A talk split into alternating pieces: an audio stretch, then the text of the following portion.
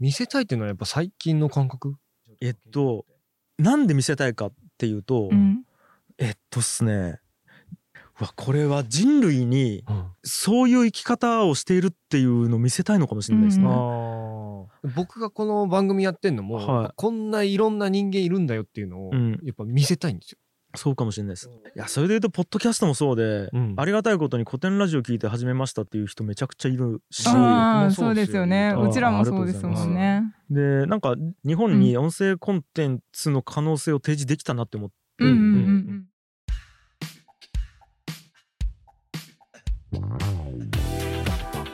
皆さんこんにちは。渡辺康介です。斉藤美穂です。この番組は型にはまらず自分の才能と個性を生かしビジネスライフスタイルを謳歌している方をお呼びしその生き様に迫る番組ですよろしくお願いしおます。願いします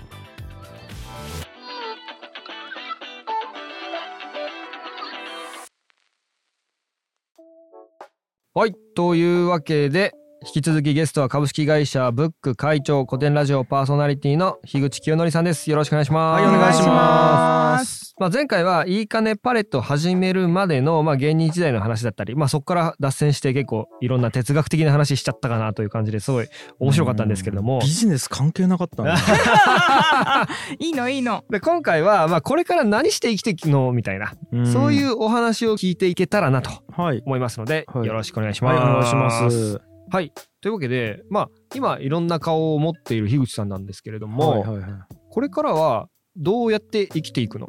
未来でこれしたいあれしたいとかってあるんですか？えーっとまあもう本当にシンプルで一言で言うと、うんないんですね。終わり。いやいやでであとちょっとあれなんですけど、うんでもなんか、んえーなんとなく方向は見えてきてるんですよ。はいはいはいはい。多分もう悟りです。悟り？悟りたいんです多分。あポッドキャストとかいいかねとか地方創生とかそんなレイヤーではないと。うんですね。悟り。悟りたいです。悟りたい。ブでッダになりたい。ブッダになりたいんですよ。目覚めた人になりたいんですね。でえっ、と正直一時期い。は、うんその仏門みたいなものも考えたんですよ。出家出家です。はいはいあでまあ考えたというか今も全然まだ線としてはあるんですけど、うんうん出家っていうのをめちゃくちゃ考えてうんたんですけども、なんか悟りたいが目的なんですよ。はいはいはい。悟りたいが目的の中で、うん。出家が本当にいい方法かどうかっていうのが分かんないなあなるほどね。はあー。出家して坊さんになることが目的ではない。い。そうですそうです。別に現実世界じゃ現なんていうの？属性にいても。そうです悟れる可能性は全然あるよねと。なんか悟りと仏門に入るっていうことは、うん。まあ、関連性はとても高いけど直結してはないなってなっていて、うん。でおそらく昔悟った人って別に宗教をやりたくてうん。うん。宗教やって悟ったわけじゃなくて、うんうん。悟ったことが宗教になったと思って確かに。あなるほどね。そうね。悟ったことを伝えようとしている。したらそれが宗教になった。うん。確かに。っていう順番だと思うんですよ。うん。だからね当たり前ですけどシッタールタ・ブッダさんは、仏教をうん。学んだわけじゃないじゃないですか。ってなると多分どんな活動をしてもうん。悟りに向かう確かに確かに。確かに。ような気はしている。なん。か山の登り方が違うだけでってはいはいはい。いう話ですよね、うん。きっと。でまあ多分仏教を勉強すると過去どうやって悟った人がいたかっていうのの、えーまあ事例ね。じじ事例にはなると思うんですけど、ケーススタディ。そうね。じゃあ、うん。ビジネスの世界でうん。事例通りうんやって、行かないわ。ね。そらそうやわみたいな納得感今すごいわ。なんですうんよ。うんうんうん。あ過去にこういう人がいてこういう人が成功してこういう考え方でしたっていうセミナーを受けたら、うん。ビジネス成功するかっていうとセミナー行っても無理で。ノーノーうん。なんか僕の中で悟るために仏教入るってセミナー受け行くみたいな。うん感じなんですよね。それはブッダさんのそうん。のあのブッダさんって。ゴータマさんね。うん。ゴータマゴシッタールタマパイセンの あの時代あの国うん。であのなんかこうまあうん。文文化とか化文化。風俗とかね。であのそのえっと個人的なその特性うん。みたいなやり方だとこうだったけどうん。まあ確かに。じゃあこの令和の時代ん。僕の特性を持っていてこういう環境がある中でうん。悟るのが仏教とは思わないって感じ確かに。にそうですね。ゴータマさんはやっぱねこう飯食わんでうん、悟ってったけど、はい、っそれは今の時代でもでなんか同じなのかっていうのは確かに違うかもしれないね。んていう感覚なんですよね。っていうのがまずありますと。うんで具体的にはうんやっぱり今どんどん手放す方向には行ってるんですよ。はいはいはいはいはい。で仕事を？仕事も手放す方向に行ってますね。うんなんかねあのこれあのね裏で支えてくれてる直哉くんうん。とかってもともと僕古典ラジオの編集をずっとやっていて、うん。僕が一人でやってたんですよ。うん。うん。でもなんかこれ僕がずっとやり続けたら僕死ぬなってなったんでうん直哉くんに相談して、うん。で僕が持ってる知識や、うんえーとスキルやその、まあ、ツールみたいなの全て与えてうん。で直哉くうん。んに今やってもらってるじゃないですか。で僕がやってるラジオも全部直哉くんにもう引き継いで、で僕今消滅しても僕が培ってきた編集スキルはもう世に残せてるんで、はいはいはい。僕がやる必要もうないんですよ。うんうんうんうんとかあといいかねパレットも、まあねその就任式の動画見られたと思いますけど、僕4月から社長を辞めてうん。会長になったんですけど、うん。それもなんか一応もう僕の理念はうん。社長である青柳に一旦伝えて、うん。もうあとはなんか僕じゃなくていいというか、うんうんはい、で古典ラジオとかも、うんあの深井さんの方がからアナウンスあったと思うんですけど、やっぱり俗人性を剥がすっていうふうに今言ってるんですよ。うん。だから深井さんじゃなくても古典ラジオは成立するようにしないといけないし、うん。僕じゃなくても古典ラジオを成立するようにしないといけないし、うん。そうやって古典ラジオというものをどんどんなんていうんですかな、えー、とむしろアップデートしていくというか、はいはいはいはいはい。固定化された価値観よりもいろんな価値観が入った方がううん。うん。コンテンツとして良くなる可能性もあるじゃないですか。うん。そうですね。まあねいいかどうかわかんないですけどそういう可能性があるんだったらそうしていかないといけないしっていうところで、どんどんどんどん僕がバンって立ち上げてうん。異常するというか、っていうのを全ジャンルでやってってる感じはいはいはいはい。ですね。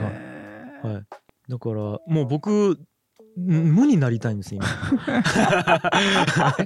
立ち上げます、はい。異常します、う時間空きます、はい。脳みそ空きます、はい。悟る。はい、そこその後次なんかこうしたいああしたいとかっていうのは今のところは具体的にはあんまない具体的にはないです。悟るだけ。あででそそれもうんなん。か僕の人生ずっとそうで、うん。具体的に計画してやったみたいなのあんまなくて。うあんとか。そんな感じなんですよね。でなんかやっぱ感覚的にうん。は本当にスタートアップに近くて、うん。うん。やっぱりねいわゆるスタートアップの人たちってバーンって立ち上げて、うん。で価値高めて上場して、うん。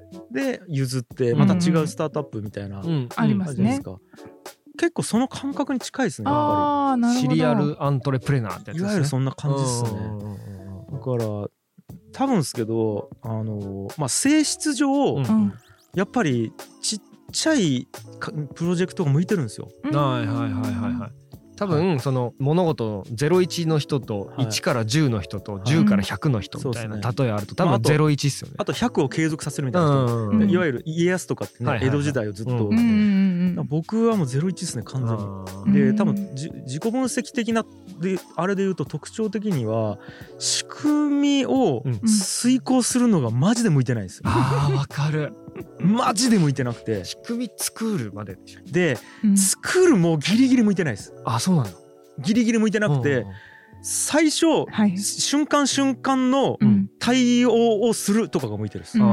あだからポッドキャスト始めるってなってまず来るみたいな。ーうんうん。で深井さんとか来た時に「うんあべうん。マイクどう立てる、うん。あじゃあじゃあもうとりあえずこう立てる、いやカメラやべ考えてなかった。どうしよう。えっととりあえずこう立てて、いいいいと撮ってみて、うん。あと編集で何とかするんで、って聞いて、うんうわやっべここ考えてなかったけど、まあいいかこうするみたいな感じでうん。プロトタイプ作る。とかが向いてます。全部自分が管理できる範囲で、うん。その瞬間持ってるのを組み合わせて最大パフォーマンス出すうん。うんのが多分向いてるんです。すごい。なかなかいないですよね。えそうっすか？いやなんかやっぱみんななんか考えちゃったりとかリスクをなんかこう見ちゃったりとかとりあえずやろうってできる人って違うんです違うんです。だから、うん。あの失敗が許される規模じゃないとダメなんですよ、うんうんうん、ちっちゃい感じじゃないとね。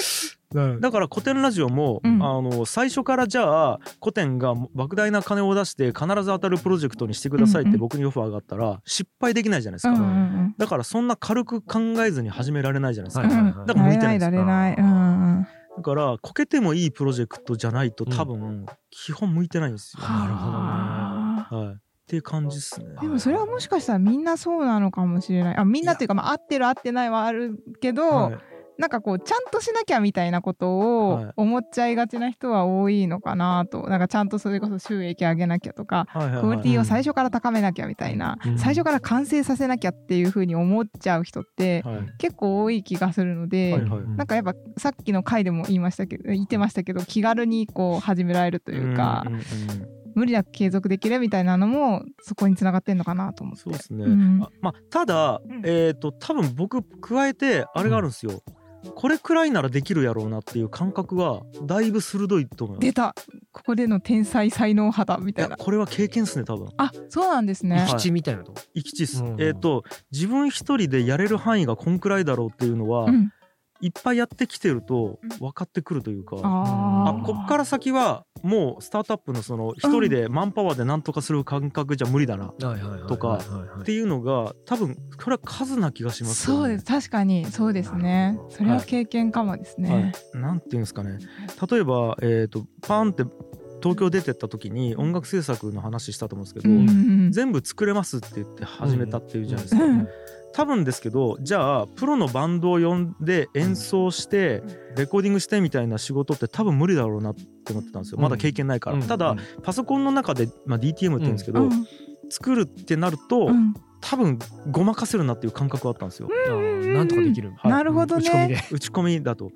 だこれは多分経験というかそうですね。失敗してきた数かもしれないですね。だからいろいろやってうん。なんか伸びたやつがでかくなってくるんですよ、うんうんででかくなってきたらあもう仕組み化したりうん。システム化するなってなったら人に渡したりとかうんやめたりしてうんうん。次にまた種をまき続けるみたいなことを多分やってるんでしょうね。うん。なんか本当に今一番興味があるのは将棋なんですよ。壁にならなそう 将棋なんです将よ。棋なんかそうなんですねえなんでなんで？いやもうこれも好きだからですあ。好きなんだ超好きなんです。好きなんですねはい。もうめっちゃ好きなんです。どんぐらい好き？アベマとかで見ちゃう、とうスイカ5個分ぐらい好き。あ ちょっとたったむずいな。いやでもそれで言うと、うん。歴史のポッドキャストとかも金にならなそうじゃないですか。まあ確かに。間違いない。あそうですね。何でもそうなんです確かよね。に確かに。とか僕が学生の時に映画音楽自分で始めた時も別に金になると思ってないので、ん。好きだからやってたみたいな感じなんで、うん。将棋もそうででもっと言うと多分なんかプレイヤーとしては無理で将棋という文化がもっと日本に広がればいいなと思っていて、うん。それはまあ金にしようと思えばできるやろうなとはうん。思いますけどね。で拠点はありますからここに。う。ん。うんはい。確かに。将棋教室ぐらいから。まずはそこから始めて、でうん。うん。多分いろい例えば僕樋口塾っていうのをやっていてコミュニティを運営してるんですけど、うん。それ何かっていうと、ポッドキャストを、えっと、やってる人だけがうんうん。入れる、うんポッドキャスト制作塾みたいな感じなんですよ。あだから言ったら樋口塾のメンバー今百何十人かいるんですけど全員ポッドキャスターなんです。よ。はいはいはいはい。すごい。はい。でその中にめっちゃいろんなポッドキャストやってる人がいて、うん。例えば雑草食うみたいななんか道端に生えてる雑草を、はい。えー、とこれ食べれるんですよみたいな感じで本当に料理して食べるようなポッドキャストやってたりとか、うんはなんかんあ山で野グソするだけの ポッドキャストやってる人もいたりとかもあるし、まあ、あのちゃんとそのなんかいろんなコンテンツ出してる人もいますよ、その子育てについてとか,、うん。なんかあるんですけど、うん。その中で将棋のポッドキャストやってる人もいたりとかうん。あるし、だからそこを使ったりはいするとまたいろいろできることあるし、うん。みたいな。だから結構多ジャンルである程度尖った活動してる人がバーって周りにいるはいはいはい。中で組み合わせはできるんですよ。うんで僕今もうなんか趣味レベルで考えてることは、うん e スポーツかける将棋で絶対なんかできると思ってるんですへよ。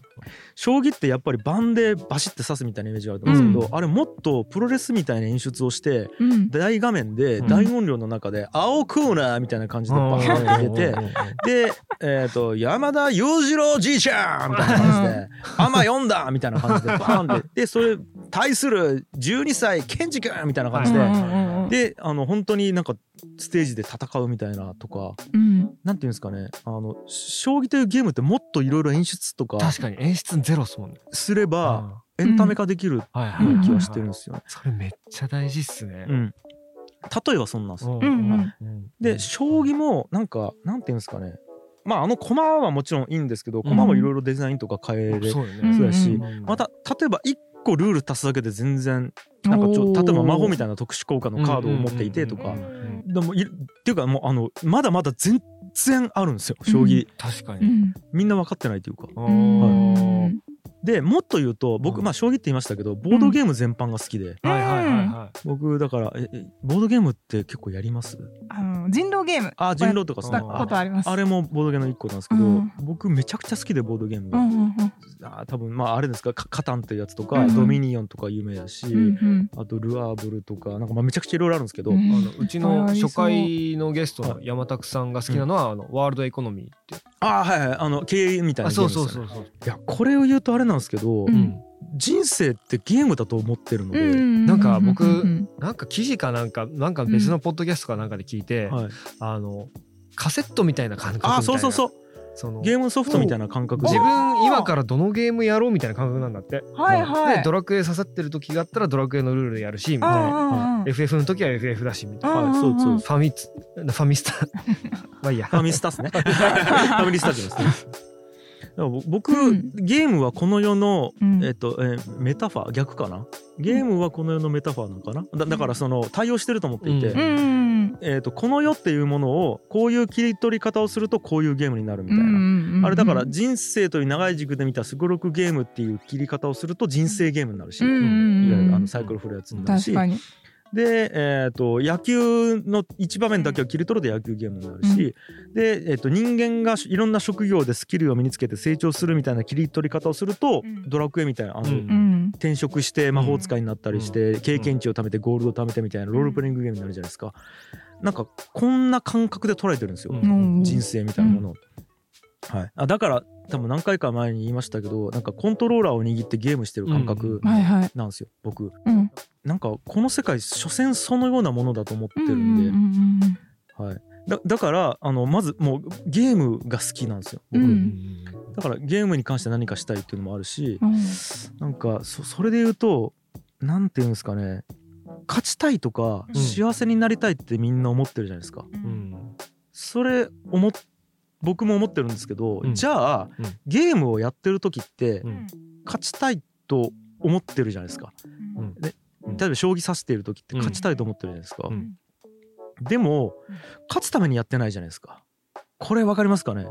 楽しむためにやってるわけであって確かにね。将棋に勝つためにうん。将棋をやってるわけじゃないんですよ。うん。えっと、勝つっていう共通の目的がないと本気で楽しくないから、勝つっていうのを正しいと一旦決めてるだけなんですよ。うん僕と渡辺さんじゃあ将棋指しますってなるじゃないですか。うんうんお互い勝とうとしてないと、うんこのゲーム楽しくなくないですか？まあ確かに だから、うん、な何でもそうで、じゃあここで今からすうんじゃあストツしましょうってなるじゃないですか。うん勝っても負けてもいいよってお互い言いながらやるストツ全く楽しくなくて。つまんないですね。うん。俺は弱パンチがの動きが美しいから弱パンチしか出さないみたいな。何言ってんのってなるじゃないですか。だから人生もそのようなものだと思ってるんですよ。だから勝つとかうん。幸せとかうん。っていうのを目指すのはうん。おもろくするためなのであってなるほど。人生を。勝つことも幸せになることも目的じゃなくてうん。おもろいことが目的なんですよ。ああなるほど。こね。れレイヤー違うんですよ僕違いますね。はい。真の目的はおもろい人生です。あだから僕全員がプロゲーマーやと思ってるんですよ。人人間全員が。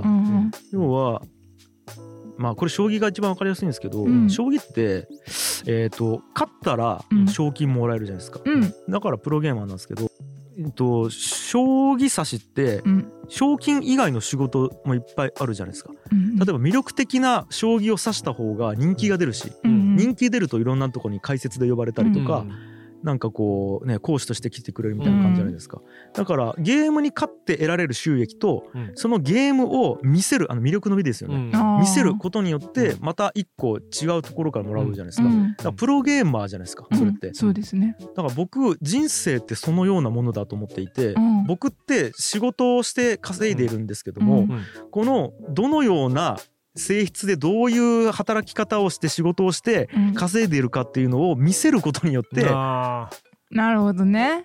またそこでも価値を生んでるんじゃないかっていう。のプロセスエコノミーみたいな。あまさにそんな感じですね。そうよね。はい、だから僕あの決算報告書も全部うんうんうん。見せるし、はい。あそれはなんかこうなんですかな、えっと、そその人生そのものはい。というものをコンテンツとしてはいはい。世の中にうんなんか、まあ、与えてるって言ったらあれですけど、うん。いやいやいや、あうん。のお見せしてるって感じなんですよね。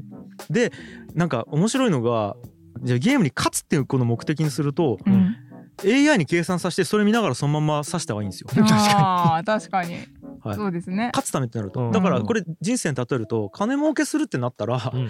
金儲け上手い人に聞いてその通りやり方やったらいいんですけどうんうんうんでもそうじゃないから将棋の試合って見てて面白いんですよ。うん。そうですね。なんか普通だったらこれを指せば勝てるけどうん。いや俺の美学的にはこれだみたいな感じで人間にしか刺さない手みたいなのがあって、なんか例えば僕好きなうん。その加穂か釜市の将棋指しに、加藤一二三先生。おーあ有名。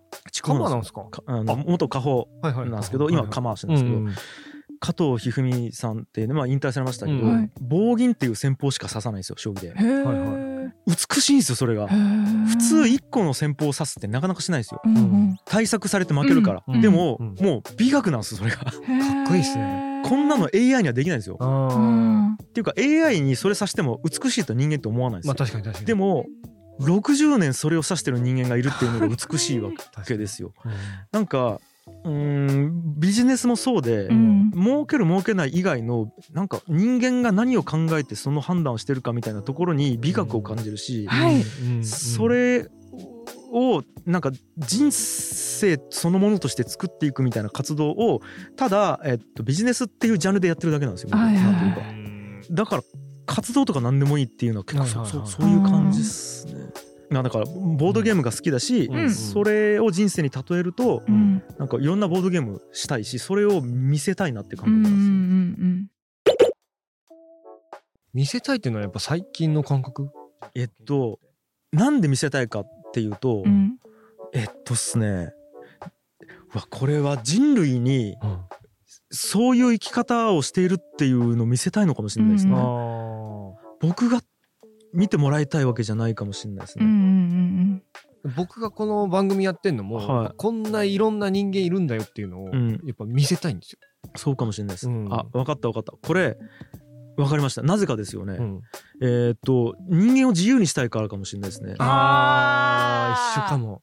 そうっすそうなんか一緒かもしれないです。だから。結構似てる。はそのそうだね。僕もともとその普通にサラリーマンやってて、いはい。で、まあ、結構このままでいいんかいなみたいな悶々とした気持ちになって副業を始めて独立してで今こういうポッドキャストやってるんですけれどもやっぱその今独立する過程でまあ辛いことも苦しいことも楽しいこともいっぱいあったんですけど、うんやっぱその今自分の人生生きてる感覚すごいあって、ううんでなんかこの思いおこのこういう生き方みんなすればいいのにと思ってるし、はいみんなできると思ってるし、うんほらこんなに周りでできてるやついっぱいいるじゃんっていうのを紹介する番組なんですよ。マジそうっすわ。マジそう。だからデータベース作ってるだけです僕。人間データベースを。あああいいですね。なるほどね、うん。そういう感覚か。はい。うんうんうんうん。しなんかいや俺これでやって成功したからとりあえずこういう成功例はあるよっていうと、あそうそうそうそうそう。あじゃあ2番目にそれやってみようって思う人が増えるかなって、う。んうんうん。いやこれ僕面白かったのが樋口婚っていうあ樋口婚っていうのはその、うん。えっと、切腹を宣言してうん結婚するんですよこれそのまま真似した女性の人がいて。で本当に結婚したんですよ。すごい。すごい。せ宣言してどんぐらいなんですか？えっとそれ2年ぐらいでやったんかな。宣言して2年。あ1年かな。一年。まあとにかくうん。本当に切腹宣言してうん。ちゃんと結婚したんですよ。う。んそんなのうん。自分で思いついてやろうとは思わないじゃないですか普通。だだから僕樋口婚を世の中に、うん。えーっと提示してよかったなって思ってるんうですよ。うん確かに。競争ですね。まははい。樋口コン競争。いナム。元祖樋口コン。それで言うとポッドキャストもそうで、うん。ありがたいことに古典ラジオ聞いて始めましたっていう人めちゃくちゃいるし。そうですよね。そうちらもそうですもんね。でなんか日本に音声コンテンツの可能性を提示できたなって思って、うんうんうんうんうん十分貢献してますあのもし古典ラジオなかったら遅れるじゃないですか、うんまあどうせ入ってきてるとは思うんですよ、うんアメリカからで,、も、えっと、遅れてるじゃないですか、うん。でフォーマットも多分やけどアメリカのフォーマットとうん僕らがやってる古典ラジオのフォーマット違うんで、うん。また多分日本にあったフォーマットで言うとうんいろいろ合致しないものが入ってくるとかもあるから、まあ、そう考えると音声コンテンツ多分結構寄与してると思うんですよ、うん。盛り上がりに。し。てますしてます。でなんかそれによって僕は何が一番嬉しいかっていうと、うん。音声コンテンツが盛り上がることが嬉しいわけではなくて、今まで音声に向いてるけどそれ以外に向いてなかった人たち、うん。うん。その人たちにえ武器を渡せたなって思うんですよね。なんかそういう感覚がありますね。やってる活動って。武器を渡して自由にしたいんかもしれない。はいはいすごーい。あのいいかねパレットを作った時に僕らが言ってたのはどこでもできる世界を作るっていうのと、うん。誰でもできる世界を作るっていうのと何でもできる世界を作るっていうこの3つをスローガンに掲げてやってたんですよ。うん。もうこれまさに自由うん。にするっていう。そうですね。でそもそもねあの地方創生ってあの東京みたいな中央じゃなくてもうん。できるぞっていう、あそう文脈がねなんかそう。地方文脈じゃそうなんですよ。中央文脈みたいなね、うんうん。そう。だから選択肢を与えるみたいなことなんですよね。うんうんあの大体の人に僕会社辞めろって言ってるんですよ。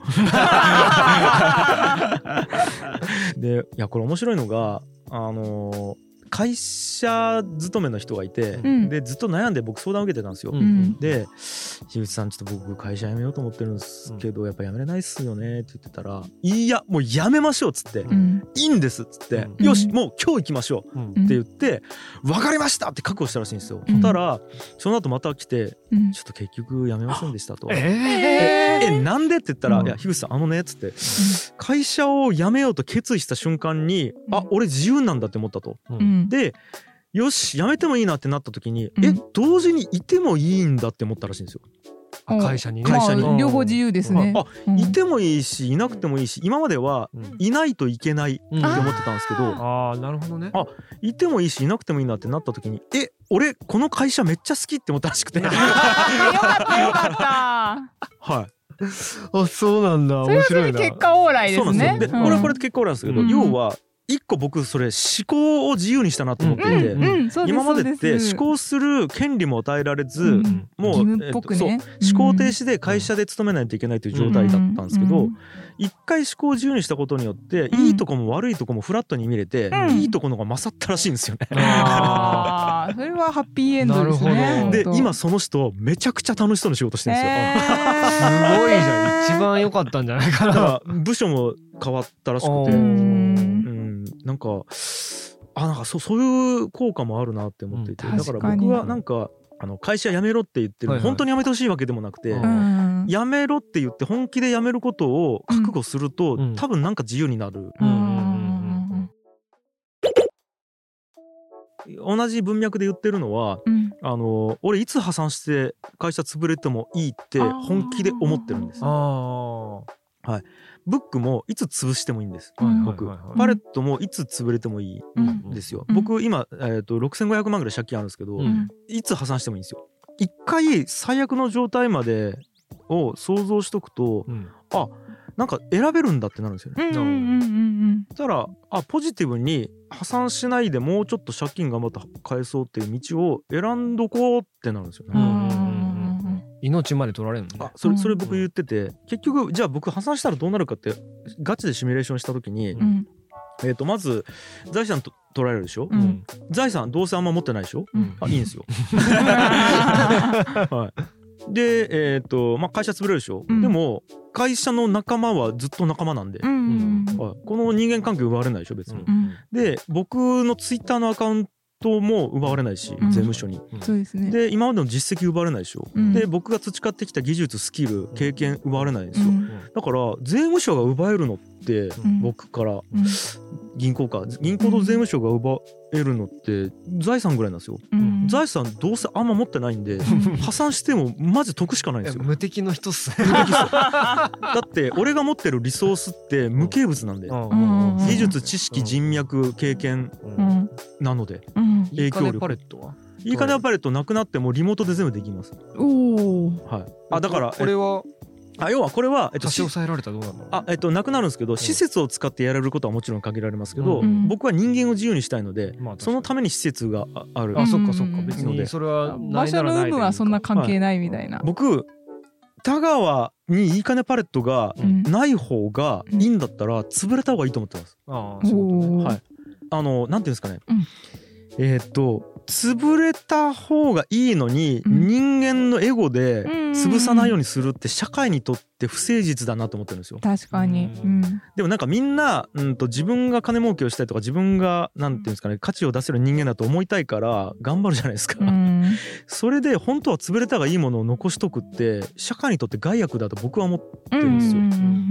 うんだから僕はいいと思うことを一生懸命頑張って潰れたっていうことは、うんあよかったなって思うっていうか、うんうんうんなんていうかああやっぱここ自然淘汰されたねはいみたいな。ちゃんと自然淘汰システム動いてくれたなって思うだけで、うんなんですかねあのそそういう感覚なんですよ。なるほどね。俺のせいでもうみたいななんないってことね。あー俺のせいとも思わないかもしれないですね。あでそれは、えっと、俺精一杯頑張った上で、うん。社会が決めることだからって思ってるから、そうですね。だからちょっと無理やりお金の話につなげてあれなんですけど、うん。お金ってその投票みたいな感じだと思ってるので、うん。あはい、あ。お金が集まらないっていうことは、社会がそこに投票しなかったっていうことなので、うん。民主主義的には、えー、と継続しない方がいいんですよ。だからあのちゃんと潰れた方がいい会社は潰れた方がいいと思ってます。うん。なるほはい、うん。で潰れたら潰れたでまた違う形で自分がその瞬間にうん正しいと思うことをやるうん。のででそれが間違っていても関係なくて間違っているかどうかは、うん。えー後々社会が結果として決めるだけであって、間違っていたらそういうものだと思って終わるだけ、うっていうのを繰り返すような気がしますけどね僕。だからやっぱこうしたいああしたいみたいなのがないからは。はい。その結果に対してフラットでいられるっていうことなのかな？えっと自我というものが僕の個人じゃないんだと思います。それはえっと二段階上の人？まあそうなりますね。えっと多分渡辺さんまあ会社やってると分かると思うんですけど、うんうん。えっと一人で生きてる時ってうん。自我って自分のことなんですよ。うんううん。ん。でも今会社やってて、うん。メンバーいるじゃないですか、うん。自分っていうのの中にそのメンバー含まれるようになる感あ覚あるじゃないですか。うんうん。俺らはこうしたんよねっていう、うんうん。でも俺らっていうのはそのメンバー含まれるじゃないですか。うんうんうんでこれが多分拡張していってるんですよ僕。だからちょっと前までは、うんえっと、僕の会社とかなんか単位やったんですけど、うんなんかそっからもっと広がってるんでしょうね。社会とかとか人類とかになってるんですよ。うんうんだからポッドキャストがあることによって人類がみたいな話になるんですよ。うんあでも、うん。結構そっちの方がメリットあると思ってるからっていうのがありますよ。うんうんうん。ああだから一番わかりやすいのはあれです。囚人のジレンマかもしれないですね。ゲーム理論っていうのがあって、はい。うわこれちょっと説明がうまくできないと思うんですけど要は自白のやつ？そう自白のやつですね、うん。うん。2人の囚人がいてうん。あの自白したら得よ、自白しない方が損よみたいな、うんああ損か得かみたいなのあるんですけど、うん。一番得するのって2人が自分だけのためじゃなくて、うんうん。相相手のために。手のためも含めてこの2人という集団がどうしたら得かっていうのをうん。2人とも考えた時が一番利益がうん。メリットあるんですよね。うん。それで言うとあのそのなんていうんですかね、うん。えーっとい最小単位がうん。でかければだでかいほど全体的にメリットあるに決まってるやんと思ってるから、すごい。自分個人のことを考えてるやつバカなんじゃないかと思ってるんですよ。だって、えっと、損するのに。そうね。うんうんそうね。損するじゃないですか。ねだじゃあ会社とかで考えたら分かっていて、うん。じゃあ10人の会社があるとしたら、うん。10人それぞれが自分の給料だけ上げようと思ってやってたら会社全体良くなるわけないじゃないですか。ないないないない。うん。バカなんじゃないか そんな焼き畑農業してどうすんのみそうそうそう。うんいやいやこれ10人まとまって外の敵と戦って、まあ、敵っていうかそのね、うんうん。まとまって売り上げをうん。外に取ったらよくて、中にあるリソースを10人で奪い合うとかバカじゃないですか。バカだよ だから僕字が広まった方が自分みんなも幸せになると思ってるのにうん。って感じなんですよ。すだからこれは悟ってるわけでもなく優しいわけでもなくてあうん。こっちの方がメリットがあるっていうことに気づけやバカって思ってるなるほかもしれないです。どね。はい普通にその損得感情。そうそうそう。うんそなんで損するん？お前っうんてすごいな。苛立ちがあるんかもしれないですね。あーいいですね。なるほどね。はいだから戦争とか絶対しない方がいいじゃないですか。そうですね。バカなんじゃないかなと思うんですよ。いやだから本当にあの夫婦とかもそうでうん。夫婦仲悪いとかめちゃめちゃ効率悪いのになんでやってんのってうん思うんですよ。うん。だから僕仲良くしたいわっていうよりはうん。仲悪いとだるいし面倒くさいのにそうしないのがバカらしいっうんていうかデメリットが多い。言うとやっぱめっちゃ理性的というかね。理論的な人っすね超理論ですよだからうん僕そうかもしれないですね。ね。だからなか情けは人のためならずかもしれないですね。ああ巡り巡って自分のためよってことね。そうですね。それはわかる。はじゃあまあそろそろお時間ということで、えー今日は樋口さんのねあのこれから何をやっていきたいかみたいな話になったのかな？ちょっとわかんないですけれども。そういう話を聞きました。どうもありがとうございました、ありがとうございます、はい。はい、えー次回はですね、えーまあ、収録を終えてフリートークでよりざっくばらんに、まあ、僕らの感想だったり樋口さんの、えーま、もっと喋りたいことだったりをお届けできたらなと思います、えー皆さんぜひこの番組フォローして新しいエピソードの通知を受け取ってください。またツイッターで「ハッシュタグボックスモ」で感想質問をお待ちしております。あと公式ツイッターアカウントで更新情報だったり切り抜きをつぶやいているのでぜひフォローしてください。あと YouTube でも動画で見ることができますのでぜひチャンネル登録してください。では今日もありがとうございました。ありがとうございました。ありがとうございました。大丈夫かな？